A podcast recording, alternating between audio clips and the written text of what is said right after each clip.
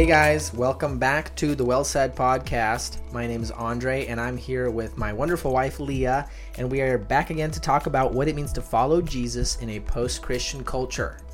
And we are in week, what, three? Three, yeah. Week three of the quarantine life. So you may hear the kids in the background running around singing songs.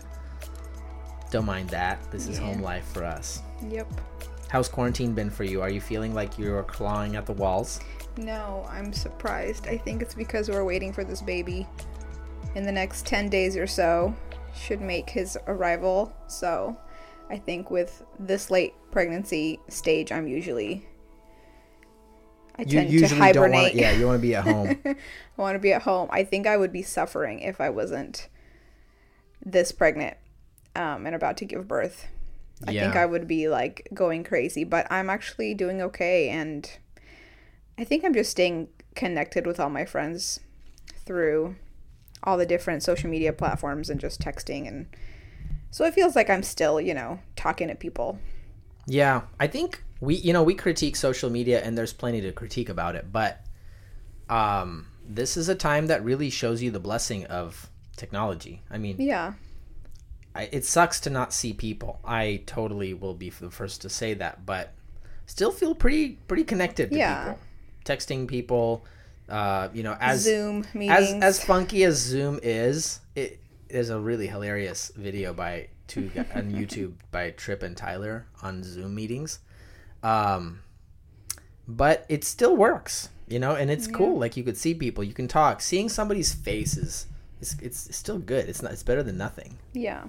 So um, it doesn't seem like our kids have felt it yet. Nothing really they've changed for been- them. They've been totally good, and I think because they're just just young enough to still be like, well, this is our normal life. So Yeah, I stood in line at Trader Joe's yesterday. That was interesting, but did they um, make you stand six feet apart from people? Yeah, yeah, and it was nice. from the car, it looked like it was just a regular line. It didn't look like you guys, you guys were like spread out. well, Or anything. people, not everybody gets it. Oh. Um, but Trader Joe's is like fully stocked, like perfectly. Everything's perfectly stocked. There's no crowd, and it was funny. Every time there was a girl stocking the vegetables, and I would come up. I like came up to get the carrots, and like the moment I come up a little closer to her, she like jumps back.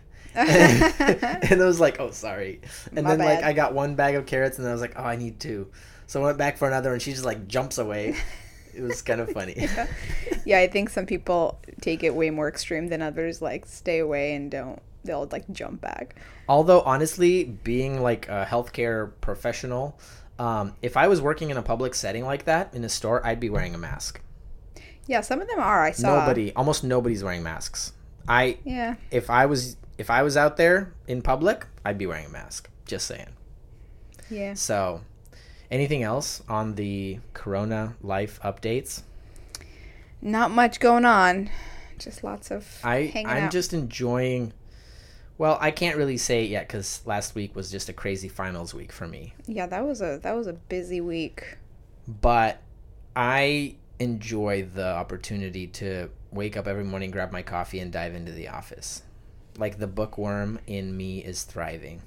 Yeah. Not that I don't miss people, like I really miss people, and I hope people don't get the wrong impression from our church or from our group. I really miss everybody, miss getting together, but it's really nice to retreat. Yeah, I think it's going to be extra sweet once quarantine is over to get together. I think we're going to enjoy it. And it's going to be the time where, you know, warm weather hits and we're all out more. And I, it's just going to be extra sweet to. Ev- Everyone's going to be so excited, hugging and kissing each other. It's going to bring another wave of corona.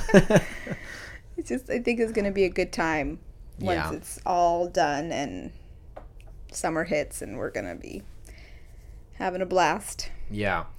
So, what are we talking about today? Um, today's topic is super interesting and really.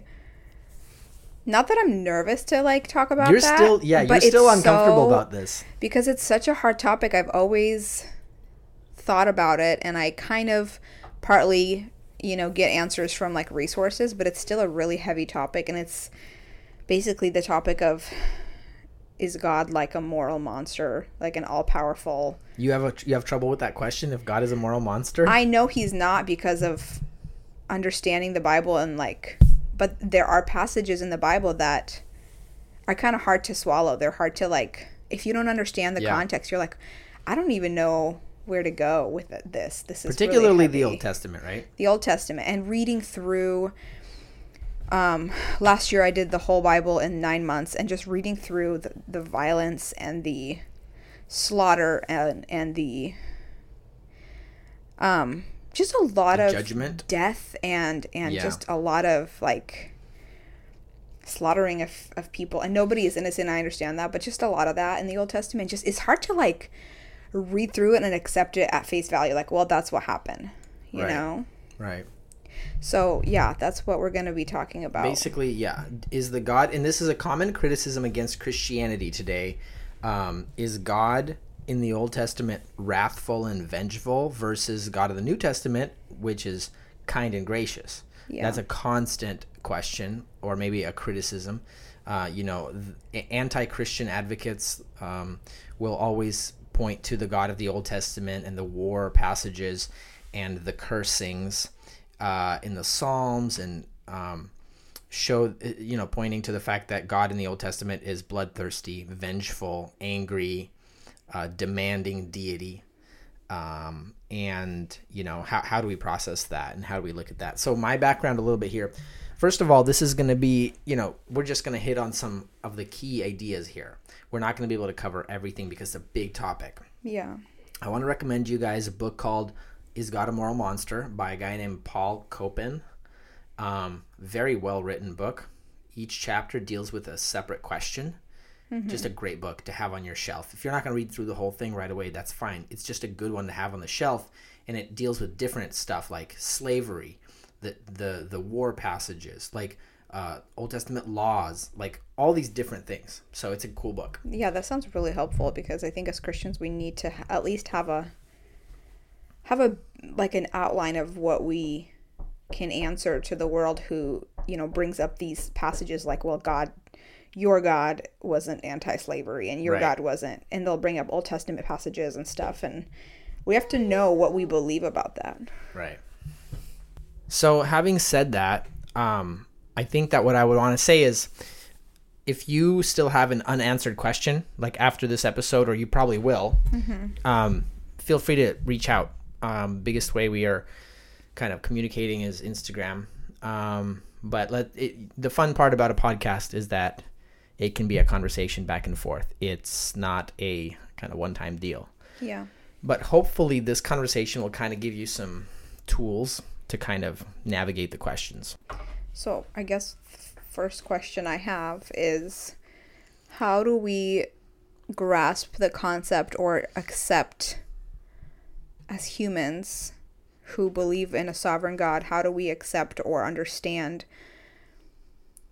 this deity who can be who says he is love and grace and mercy and yet you know, floods the entire earth and kills all of humanity, you know, or a God who um, sends fire from heaven and kills people. Yeah i think Like the that. first the first thing that i would start with is when we talk about god um, we as sinful human beings we are bent. Like so the bible says our tendency is to construct a modified view of god. Like to be a sinner is to be a creator of false gods or of false perspectives of god so if you want to if you if you believe the bible if you want to start with a biblical anthropology a biblical view of humanity of being human uh, and and a biblical view of what it means to be a sinner you you have to start with this awareness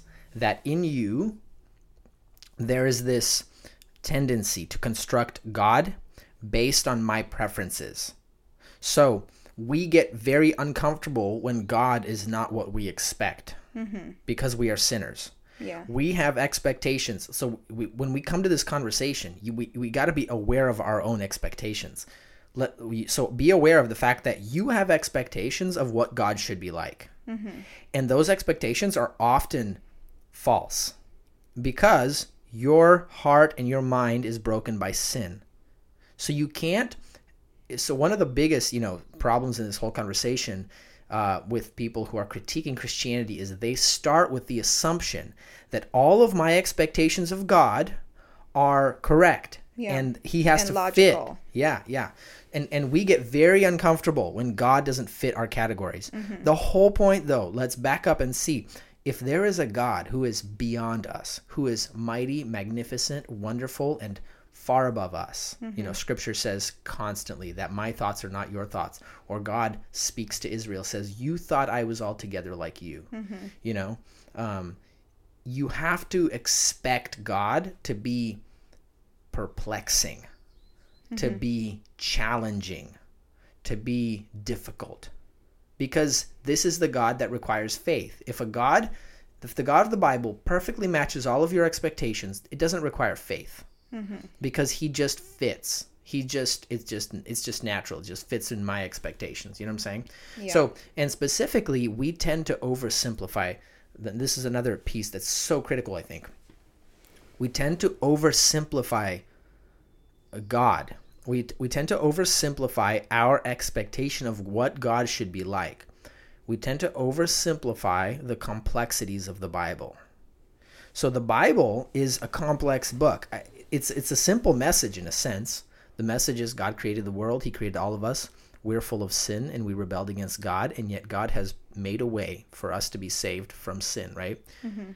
And yet, because the God the the God of the Bible is so far beyond our comprehension, he doesn't fit into our minds. That's the whole point. His word is full of paradoxical, challenging plot tensions. So, when you face something difficult in the Bible, don't minimize it. You know, this is Yeah. one of those things. So, we're going to dive in in a little bit here. Probably one of the most challenging texts Psalm 137, verses 8 and 9, where the psalmist is praying. He's saying, Blessed is the one who repays Babylon for what they've done to us. Blessed is the one who dashes their infants upon a rock. So, that, I mean, that is stunning. That Yeah. is harsh, very, very tragic moral language. But our tendency is to steer around it somehow and just pretend it's not there or gloss over it and simplify it. Um, people do the same thing with the question of my my will, free will, and God's sovereignty. Like, don't minimize the complexities of the Bible. Let them be complex. Let the plot tension be there, and then seek to ask, how does the Bible itself resolve these things? You know. So these are just really important considerations. I think. Yeah, so I guess partly what you're saying is if in our finite human created creaturely brains we could grasp the God of the universe, how would he be above us in any way? If we could fully comprehend If you can comprehend him, God, then you are God. if there's no uh, um, Then you are equal with God. and no and no confusion and no mystery to him, how can we claim he is Yeah. the God of the universe? he he is not evangelical christianity in america wants a god that is tame understandable therapeutic helpful safe. Um, Politically correct. yeah we want a god who serves us. A god who fits our needs. Um, but th- these things we're not always aware of these attitudes in our heart as we read our bible. But it's critical to just bring that to the forefront. Just be like you know my sinful heart struggles with the real god. But but desire the real god. Desire the god who is going to really challenge you and really uh, you know push you in your personal categories of what is right and wrong and how what is true and what is right. Are you basing it on your own sense of logic and your own personal anch- your own personal uh, uh, compass? Or are you wholly molded to the word of god understanding that even your own logic your own moral framework everything in you is flawed without his redeeming word you can't trust anything in yourself yeah. you know I think that takes humility to, to have that kind of po- that kind of posture before the word of God. I think it's so difficult for us people. We are full of pride and we ultimately want to resort to if it doesn't make sense to me, then it can't be true or it can't be if I can't grasp it in my brain, then it's it's a paradox and therefore it can't be in the Bible or it can't be real or I think that it's a really good foundation to enter into this topic. I think if we all just understand this takes humility, um, and that our own mind cannot be our ultimate source of truth.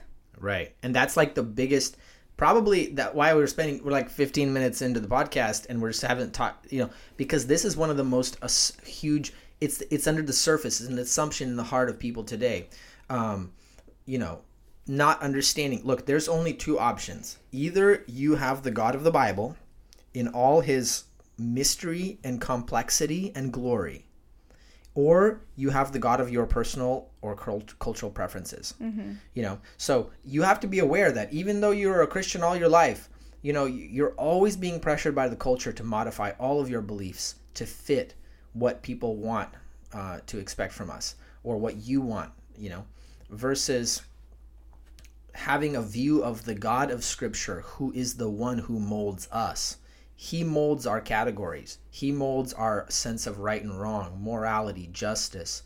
He is the creator, we are creature. That is the fundamental distinction, and we depend on him 100%. Another thing that we often struggle with is God's word is how he has chosen to reveal himself to us humans. Therefore, that is the one thing we can trust. That is the one window he has opened about himself and all of it, not just New Testament where God is Jesus dying on the cross, but the uncomfortable, violent passages of the Old Testament. God is a God of the whole Bible. So we have to accept that in our heart and not when we're having these difficult conversations when our friends are bringing up, like, yeah, but the Old Testament is so violent and gory and it's like, well, that was cultural and see that was a different time, but like we believe in the God of the New Testament. It's like, no, we believe in a God in the God yeah. of the entire Bible. We cannot be unfaithful to the what? entire Bible. And that's how he just chosen to reveal himself and that's how we have to take him because that's how he gives himself to us in the entire Bible. And I think I struggle with that because it's like this is the image I have of the God I worship and I want to exclude certain passages or yeah, certain well, parts of the Bible. The only reason we feel that tension, honestly, I think, is because a lot of us don't know our Old Testaments. If you don't know the Old Testament, you're going to be mystified and and um, you're going to be uh, scared of it. Yeah. But when you read carefully your whole Bible, you realize God is the, the same. He's the same in both testaments. He is just as loving and as wrathful in both. He's he's the same God, same plan of salvation. There's no difference. Um, so I think if your theology is leading you to cut Bible verses out or ignore Bible verses or passages in Scripture, you've got a problem. Or to label them as culturally irrelevant to today. So I think the, that that hits me on one of the first points that I want to hit is um, when you read the Bible, you see that God is the same in both testaments. He is the same God who is holy, righteous, perfectly just, not allowing evil to to get away mm-hmm. unpunished because evil is evil and he is just. Mm-hmm. And his goodness is expressed in his justice mm-hmm. against evil. But also, um, you see this huge emphasis. I mean, in the Old Testament is where it starts. Um, the emphasis of God's desire to save and show grace. Um, you know, we are used to looking at the story of Israel and saying, look at all those laws God gave them. Now we have grace. Back then it was law. That's a false dichotomy. Law and grace is not a dichotomy between Moses and Jesus because grace was present in the Old Testament. Think about it. The law was given to Moses only after God saved them from Egypt. They did nothing to get saved. Mm-hmm. He saved them. He showed his grace. He delivered them. Mm-hmm. And then he gave them the law, which created a framework for them to live in covenant with him. Mm-hmm. So the law was given for Israel to live in unity and love, experience his grace. Mm-hmm. And when God proclaims his glory to Moses, if you notice, there's it, his relationship to his grace is not symmetrical to his relationship with his wrath. Now, you have to be careful how we say that because God's wrath is not wrong or not separate from his love. But when you see God proclaiming his glory, he he he spends this huge emphasis saying, "The Lord, the Lord, merciful, you know, within His steadfast love, eager to pardon and forgive Mm-hmm. and cleanse." And then, um, and then to the thousands of generations. And then he says, you know, uh, by no means allowing the guilty to uh, and the evil, you know, to go unpunished to the tens or hundreds of generations. So Yeah. God has always, in the whole Old Testament, ever since the fall and ever since Genesis 3, God is on a project to redeem. You know, if you look at the story of Noah, uh, we, we, we often think, oh my gosh, it's so terrible that all those people died. And that, that is terrible. But at the same time, that story, first of all, is showing grace. Um, there's a year you know, or a huge long period of time when Mo- Noah is building the ark, um, and obviously proclaiming God's, you know, call to repentance. Right. It's, it's a visible call to repentance to the whole, all the tribes surrounding him. Yeah. They mock him and reject him. Um, and then after, uh, after the flood, um, Noah sins. God says, you know, evil is bound up in the heart of man. And yet god's god makes a covenant with creation and says nope i'm going to continue my my covenant with creation. I'm going to continue to love this world and hold it up because i'm going to find a way to deal with sin you know so god is loving. His his love is is a core component of who he is within his trinitarian relationship and that love overflows in his love to creation and to human beings. Mm-hmm. And wrath and like you know we we, we all often separate the two his love and his wrath. Yeah. you cannot separate god's love and his wrath because his wrath is a jealous wrath. His wrath is a jealous wrath for that which he deeply loves mm-hmm. So he is a god who loves so much and because he loves so much he hates so much equally that which destroys the things he loves mm-hmm. you know Yeah. you cannot say a husband is more loving if he allows his wife to be taken by people and abused. Mm-hmm. He's just going to be loving. No, no, no. Mm-hmm. He's going to be wrathful and jealous because he's going to protect her. Or, you know, in. So, so that the wrath of God is an expression of his love because it is an expression of his commitment to destroy all that which goes against the things he loves. Yeah. Now, so, so you can't separate God's wrath and God's love. Yeah. Just like you can't separate the love of a, a loving, protective husband over his family or, or a father. You know what I'm saying? Right. Yeah. People get so uncomfortable with that word jealous. You know, Mm-hmm. Oprah says, I could never believe in a God of the Bible because it says he's a jealous God.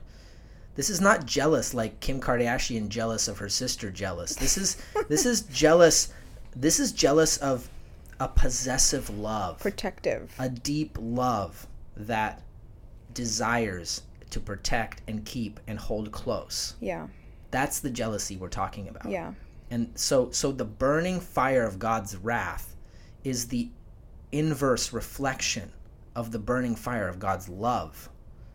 And the whole story of scripture is God loving and redeeming a sinful humanity that just keeps on sinning and hating and breaking the covenant and disobeying. Yeah. Why does he bother? Right. because he loves so deeply.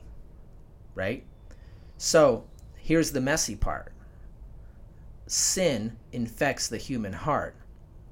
So, even though God loves human human creatures, all humanity that he created for his glory, sin infects and possesses the whole human heart. Yeah. So, how can he deep so deeply love something that is so deeply full of something he so deeply hates? Right. So the the tension is obviously that um, God loves all humanity, and He hates to see the destruction of His beloved creatures, and yet sin has infected humanity, and um, the righteous response to evil and sin is wrath and punishment. Um, he is he, he is righteous and just to so so if you love the glory of God, if you love the love of God, if you love the intimacy of God, and his beauty in all things that he does in creation in the world that he created to live in harmony with humanity, you must see a true necessity for the wrath of God. You you have to, right? Right. Yeah. But the tension is that the wrath of God must come upon sinners, even though at the same time God loves those sinners. And repeatedly in the Old Testament, you see that God, he says specifically, I have no pleasure in the death of the wicked. Yeah. It's the, the, the, the wrath that comes upon sinful humanity is a wrath inflicted upon humanity by their own choosing to rebel against the king who loves them. Right. But just because he loves them so much, it doesn't mean he's going to cancel out who he is as a just judge because it would be evil to let them go on being evil right. and to do nothing about it. Evil creatures, they hate uh, God's people, you know? So from the very beginning in the garden, there is an enmity that arises between the seed of the woman and the seed of the serpent. That's a plot theme that Moses develops very clearly in his books. God makes a promise. I will crush the. I, I, promise that the seed of the woman will crush the seed of the serpent. And through all the chapters right after that, you see this this um, this plot line of there's there's humanity starts to be divided in two. There's the seed of the woman and the seed of the serpent. Yeah. And the reality is the seed of the serpent, those who rebel against God, those who follow the way of Satan and rebelling against the Creator, they hate not only the Creator, they hate the people of the Creator. They hate the saints, you know? So, um, God's righteous wrath must fall on sinners, even though it pains Him to destroy them. And yet, we must understand that, that, that that's correct. It's righteous Yeah. we as sinners it is right for him to punish us in our for our sins it is a correct thing for the judge to to destroy evil Right. and we desire evil yeah. you know that's another thing that a, a part of our cultural formulation we are innocent mm-hmm. or we are victims Right. we are not victims. You know, like if you get married, you see that very clearly. We have sinful desires that wage war inside of us against the very person we love so much that we married to, that we swore to love and be with. You know, Yeah. you have selfish, sinful desires that you want to follow.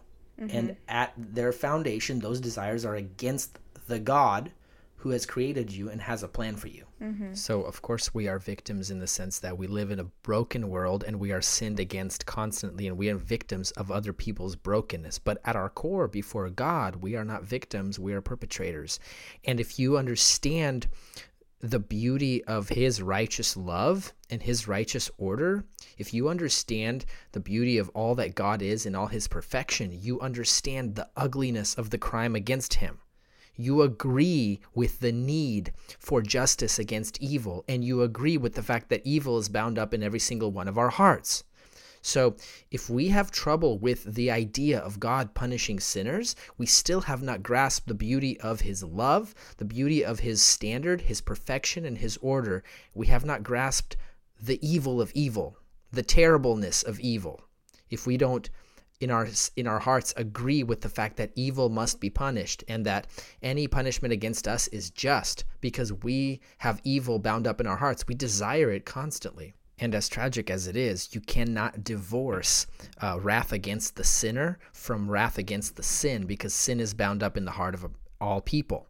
So that's that's the irony the tension the the plot uh, difficulty, complexity of the Bible is that God loves all his creatures, and yet many of his creatures, all of his creatures, are in sin and have become, have chosen the path of rebellion against him.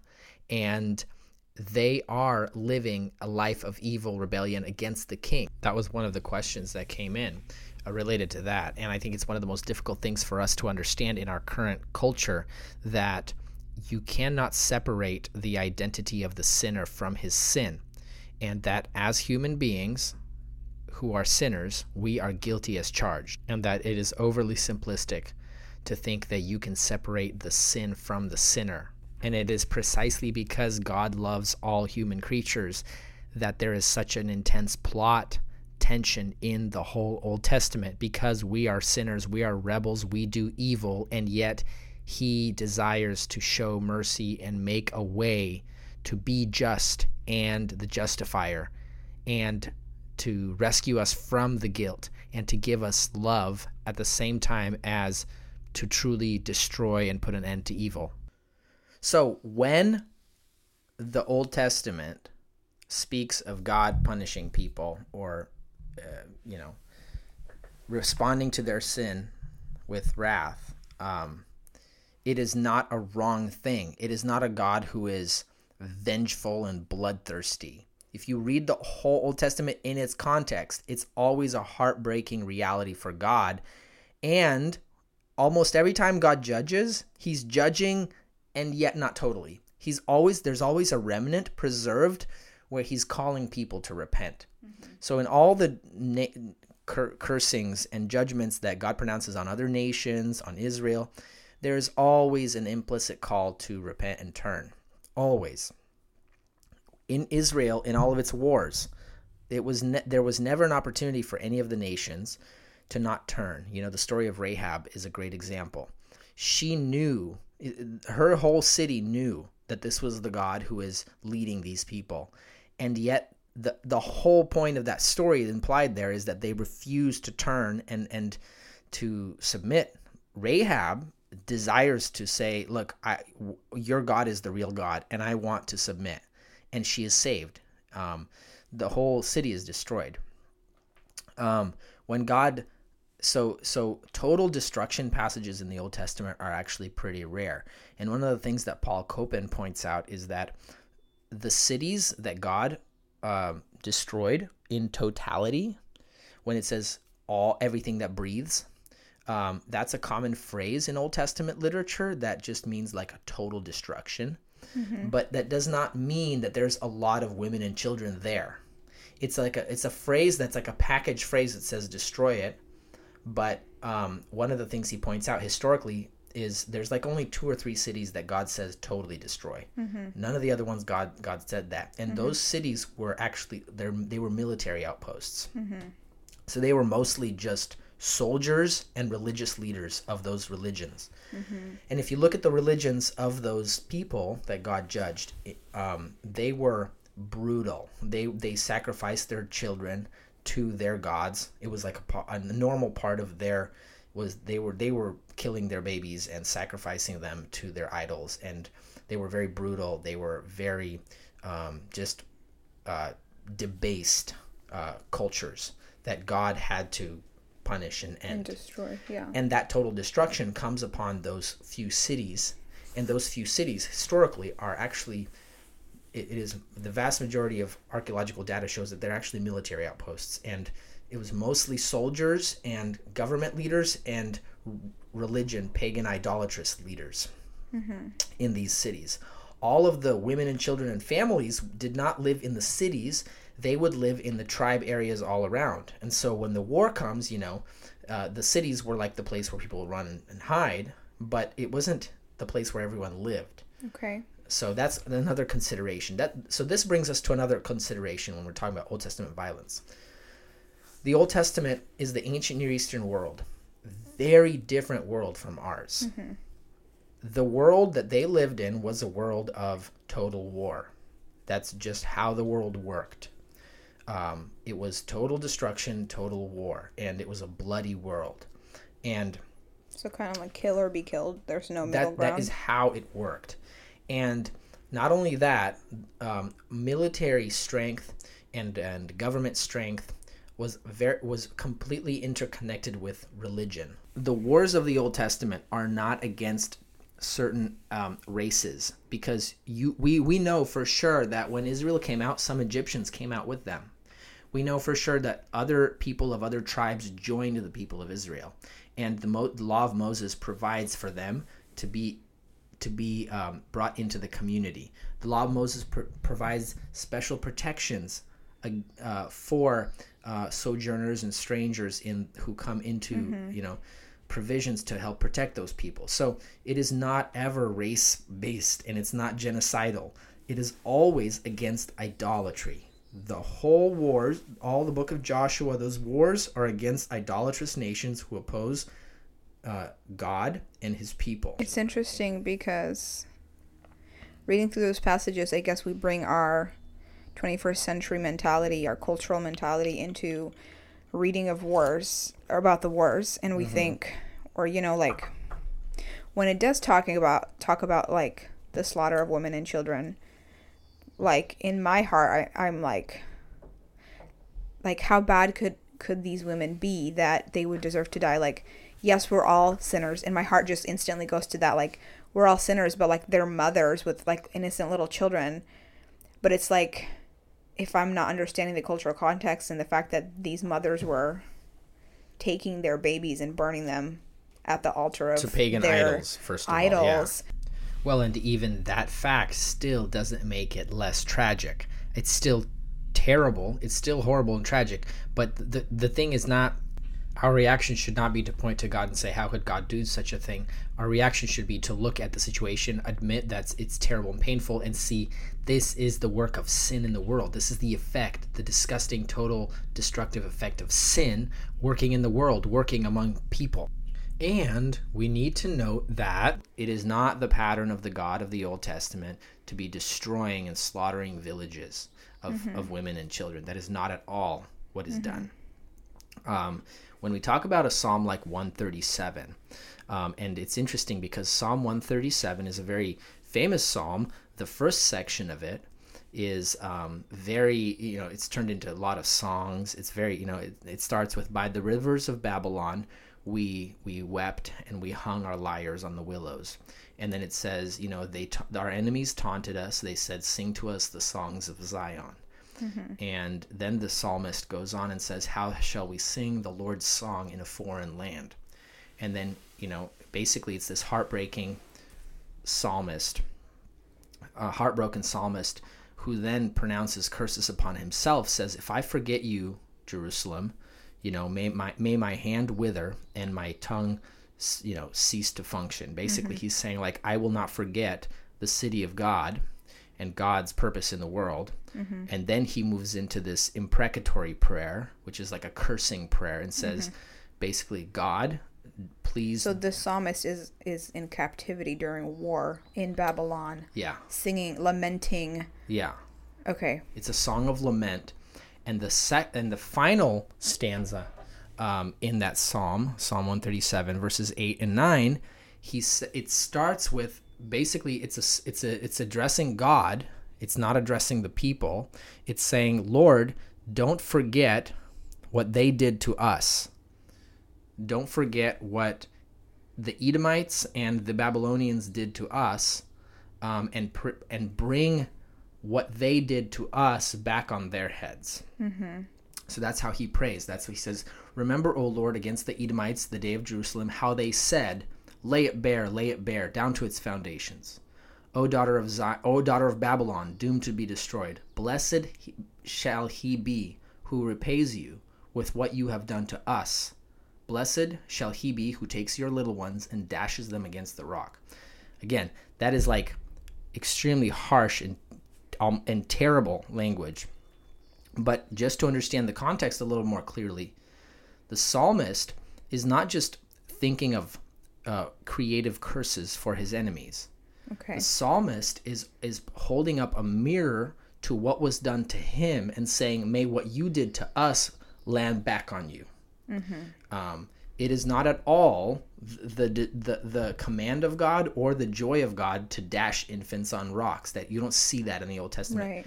as a practice for Israel. You do see it as a practice for pagan nations. Okay. Pagan nations would destroy and um, they would literally throw the babies off the walls of the city and like it's just disgusting barbaric practices of pagan nations. Okay. So what this psalmist is doing, he's holding up a mirror and saying, "May your evil come back upon your heads." Because that would be just.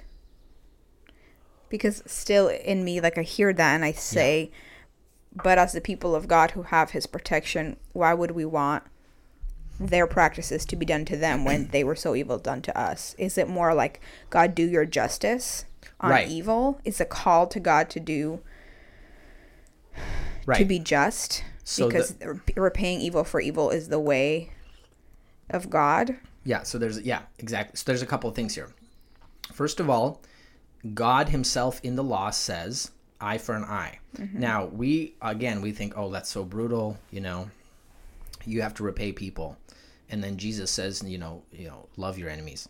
Well, you have to understand context again. In the ancient Near Eastern context of brutalized warfare, very oftentimes revenge was way more bloody than the initial crime. Okay. So when the when the Moses, law of Moses says eye for an eye, it's actually putting a restraint and saying justice will be served. The punishment no will more. equal the crime. right. Okay. Yeah. Um, and so what this psalmist is doing, he's sort of quoting Moses' law and saying, "Lord, fulfill your law." Right. Not only that, multiple prophets, Isaiah, Jeremiah, they pronounce judgment on the nations. And again, you have to understand why is an Israelite prophet pronouncing judgment on Babylon, Egypt, Assyria? It's an opportunity for them to repent because God cares about all the nations and God calls all the nations to himself. But one of the ways he does that is by sh- pronouncing judgment upon their sin and saying, if you don't turn, your sin will come upon your heads. And one of the constant, um, you know, one of one of the quoted references God says is that you you'll be totally destroyed. Mm-hmm. Your what you do to other nations, how you destroy the ba- the children of other nations, your children will be destroyed. Mm-hmm. So this psalmist is quoting the law. He's quoting the prophets mm-hmm. against his enemies. He is not pronouncing bloodthirsty revenge from his own heart. He's actually submitting himself to what God has promised. And he's basically saying, God, fulfill your promise. You are the one in charge here. Your glory is at stake, and I want mm-hmm. you to show yourself, to show mm-hmm. that you are still God. Even though Jerusalem has fallen, I want you to show yourself to the world again. That that Jeru- that the God of Jerusalem is still the God of the nations. And if we understand that this is a specific point in the story of the Bible, in the story of salvation, we realize that in this time, the the reality of the Lord and God of the Bible is specifically tied to a nation and a geopolitical situation. So, as all nations had their gods, Israel had theirs. And it is through the life of Israel that the God of the universe is showing himself to the world. So, there's a deep passion in the psalmist for the justice of Yahweh, God, to show itself. And that means in victory over their enemies. It means in rebuilding their kingdom, rebuilding the temple, and showing them that He is a real God and that the others are mere idols. Yeah, that's very interesting to see it in that in that light because without understanding history and the culture and the times and without understanding that God's law was on the hearts of his people and when they ask for, you know, there's other psalms that say like bring crush crush our enemies, Lord, like Right. let them die, like a very violent wish. Right. Um it's not that this person who is trying to honor God, a psalmist, is saying, uh, "I wish for evil. I wish for destruction." It's it's it's a it's a desire for God's law and um, justice to be fulfilled, and I think that brings a different um, a different light to it. Yeah, because here's the thing if you want to cut out all the cursings of the Psalms, you are cutting out your own anchor and strong hope of justice prevailing over evil. Yeah. Um, so there's like some authors like C.S. Lewis who says, "Oh, this is the psalmist, his sinful nature coming out." Um, it's, he's so wrong. That's not what's going on. Because throughout the whole Bible, as we've noted, there's a story of the seed of the serpent and the seed of the woman, the enmity, the war, and unfortunately, sinners get caught up in that. And um, so th- the important thing also then is to zoom out and say, um, in the whole of Scripture, how does this play out? Well, the the uh, the unbelievable, stunning thing is that the Son of God is crushed for us. Right. So so though we deserve We deserve total destruction. We deserve the most terrible punishment. The unbelievable, shocking thing is that God has sent his very beloved Son to be crushed under his punishment mm-hmm. for our sake in our place.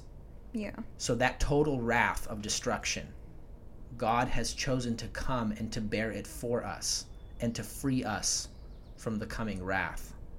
You know? Yeah, that's just that's an amazing thing to grasp because if you were standing there saying, How can a God allow wrath? How can a God be so evil and violent?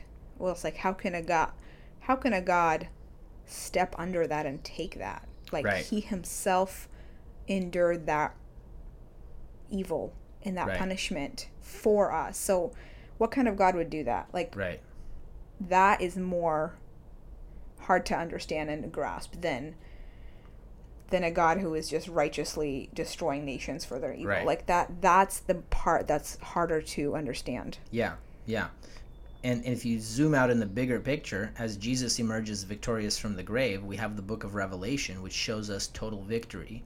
And this Jesus is coming back, and the saints in Revelation are pleading to God and saying, How long, O Lord, till you avenge our death? How long, O Lord, will you will you uh, allow evil to languish in the world? You know, God permits evil and God permits sinners to rebel and do terrible things because He is giving time for redemption. And yet, in in Revelation uh, 19, I believe, he details the fall of Babylon. Now, Babylon is picked up, and again, I think this is an important theme here.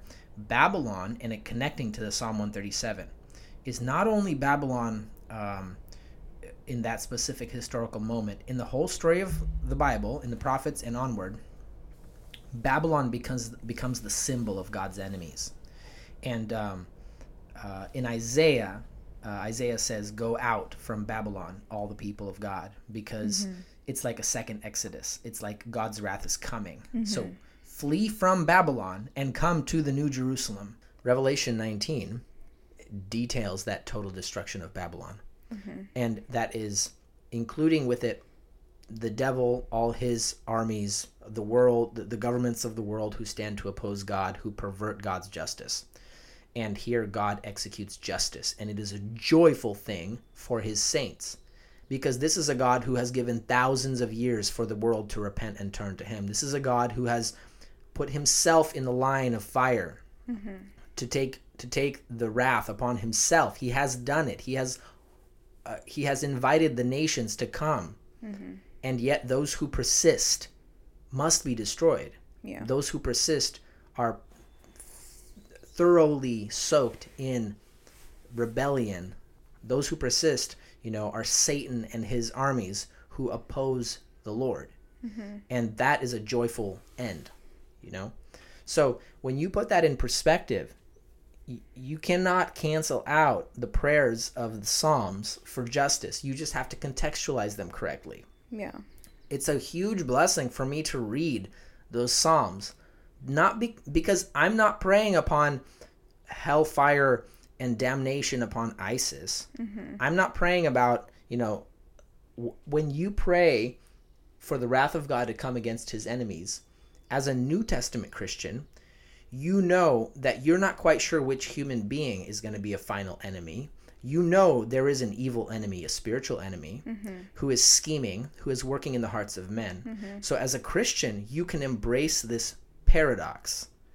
You pray judgment, you pray justice. You want because you hate evil. You mm-hmm. look around and see how much evil is destroying the world, and you have this anchor in the Bible. Lord, destroy your enemies. Mm-hmm. Destroy them you know because evil is horrible. It's terrible and it's real. Look mm-hmm. around at all the suffering right? Yeah. and yet as a christian you have the same ability to turn around and to call the nations you know come out of babylon come to the king to the new jerusalem the one who has taken all the wrath the one who was crushed for you you mm-hmm. know? And i think that although it's paradoxical and complex it's also powerfully liberating because mm-hmm. it gives you the ability to be a witness to redemption and to pray victory over evil mm-hmm. you know?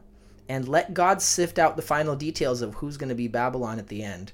Uh, you don't need to worry about that. And you don't, of course, you don't pray for the crushing of the infants of your evil neighbor lady who keeps calling the neighborhood association on you. Like, that's not what that's for. That's not who Babylon is. Right. You know, like you don't personify it in that same extent because you are not in the historical context that that psalmist was. In that moment, that psalmist was in a very specific historical context. Those people murdered all of his family, and those people were mocking the God of Israel. Mm-hmm. And he says, This is pure evil, and Yeah. may the same evil come upon their heads. Yeah. So when you contextualize it, you see that in the complexity of history, in the complexity of, of, of sin, God works and God redeems and God saves.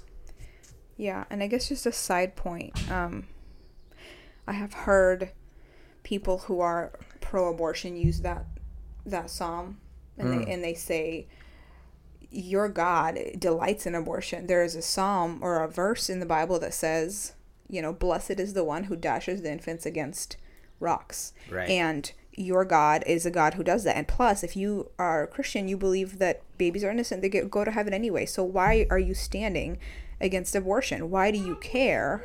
I'm just I'm just wondering, you know, how do you respond to that in the concept in the context of what you said?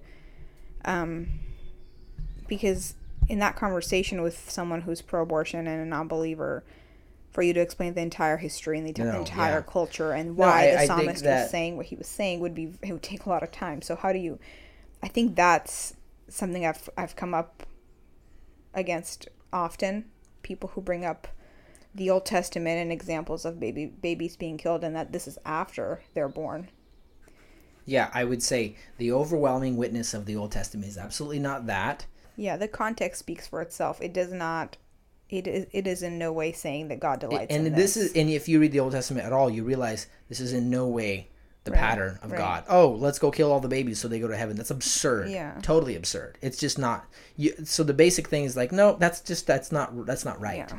So I think, you know, as Christians, um we have to embrace the complexity of the Bible because ultimately it gives you spiritual freedom and it gives you spiritual anchors to the difficult complex moments of life. You know? Yeah. So when we learn to see God correctly and we let God God is going to make us uncomfortable. There's certain things that are just tragic and terrible. People died in the Old Testament. Uh, women and children died because of the terrible effects of sin. But you see God weeping over this. You see God making a way to save. You see God prolonging opportunities to repent and turn and making a way. So Yeah, and I think the the more often you read through the whole the whole Bible and get a grasp of the entirety of, of the story of God, what lifts above the pages of of the the Old Testament and New Testament, you see these characteristics of God that, that he is ever merciful, ever present, ever want giving a way out for sinners. Um, present giving himself, making covenants with a rebellious people who don't deserve it in, in the slightest. And I think that lifts above the details of the violence and it helps you understand, at least in a tiny sense in your limited mind, who God is and his character. yeah. And then that helps you sift that down into the details you're reading and understand that you know, he's he's a god beyond my comprehension, so I cannot bring my pride and my logic and my cultural limitations and understandings to what I'm reading and say I don't accept that. Yeah, and your cultural, you're we're blind to our own cultural limitations. Like we look at them and be like, "Oh my gosh, they were so brutal. They slayed people and cut them and had such terrible war." And it's like, but if they came to our culture today, they'd be like, um, "You guys are disgusting too. Um, we killed people because we had to protect our families. You watch it on the screen for entertainment." Like, Yeah. what's wrong with you people? You have video games where you're just slicing people's heads off for fun.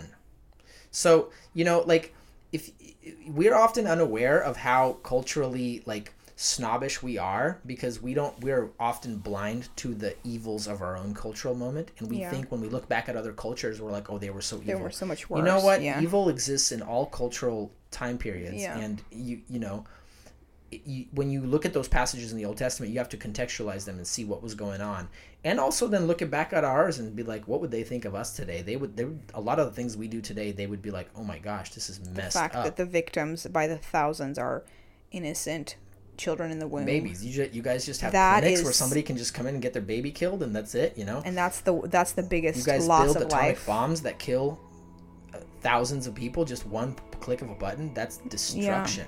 You know. Yeah. So um, we are not all as righteous as we think we are. Right. But um, I think this, the complexity of the Bible um, is is a gift of grace to us. So I'm sure that there's still things that are not answered for you guys. If you have more questions, thoughts, reflections, please uh, feel free to reach out. Let us know what you think. Um, if you have a moment to go on iTunes and rate the, the show, that helps other people find the show. Check out well-said.org. That's also a spot where there's you'll find articles and, and resources. And uh, there's also a support tab if you have a, a desire to support this thing, keep it going. There's a way to get connected with us. Thank you guys so much for listening, and we will talk to you again soon.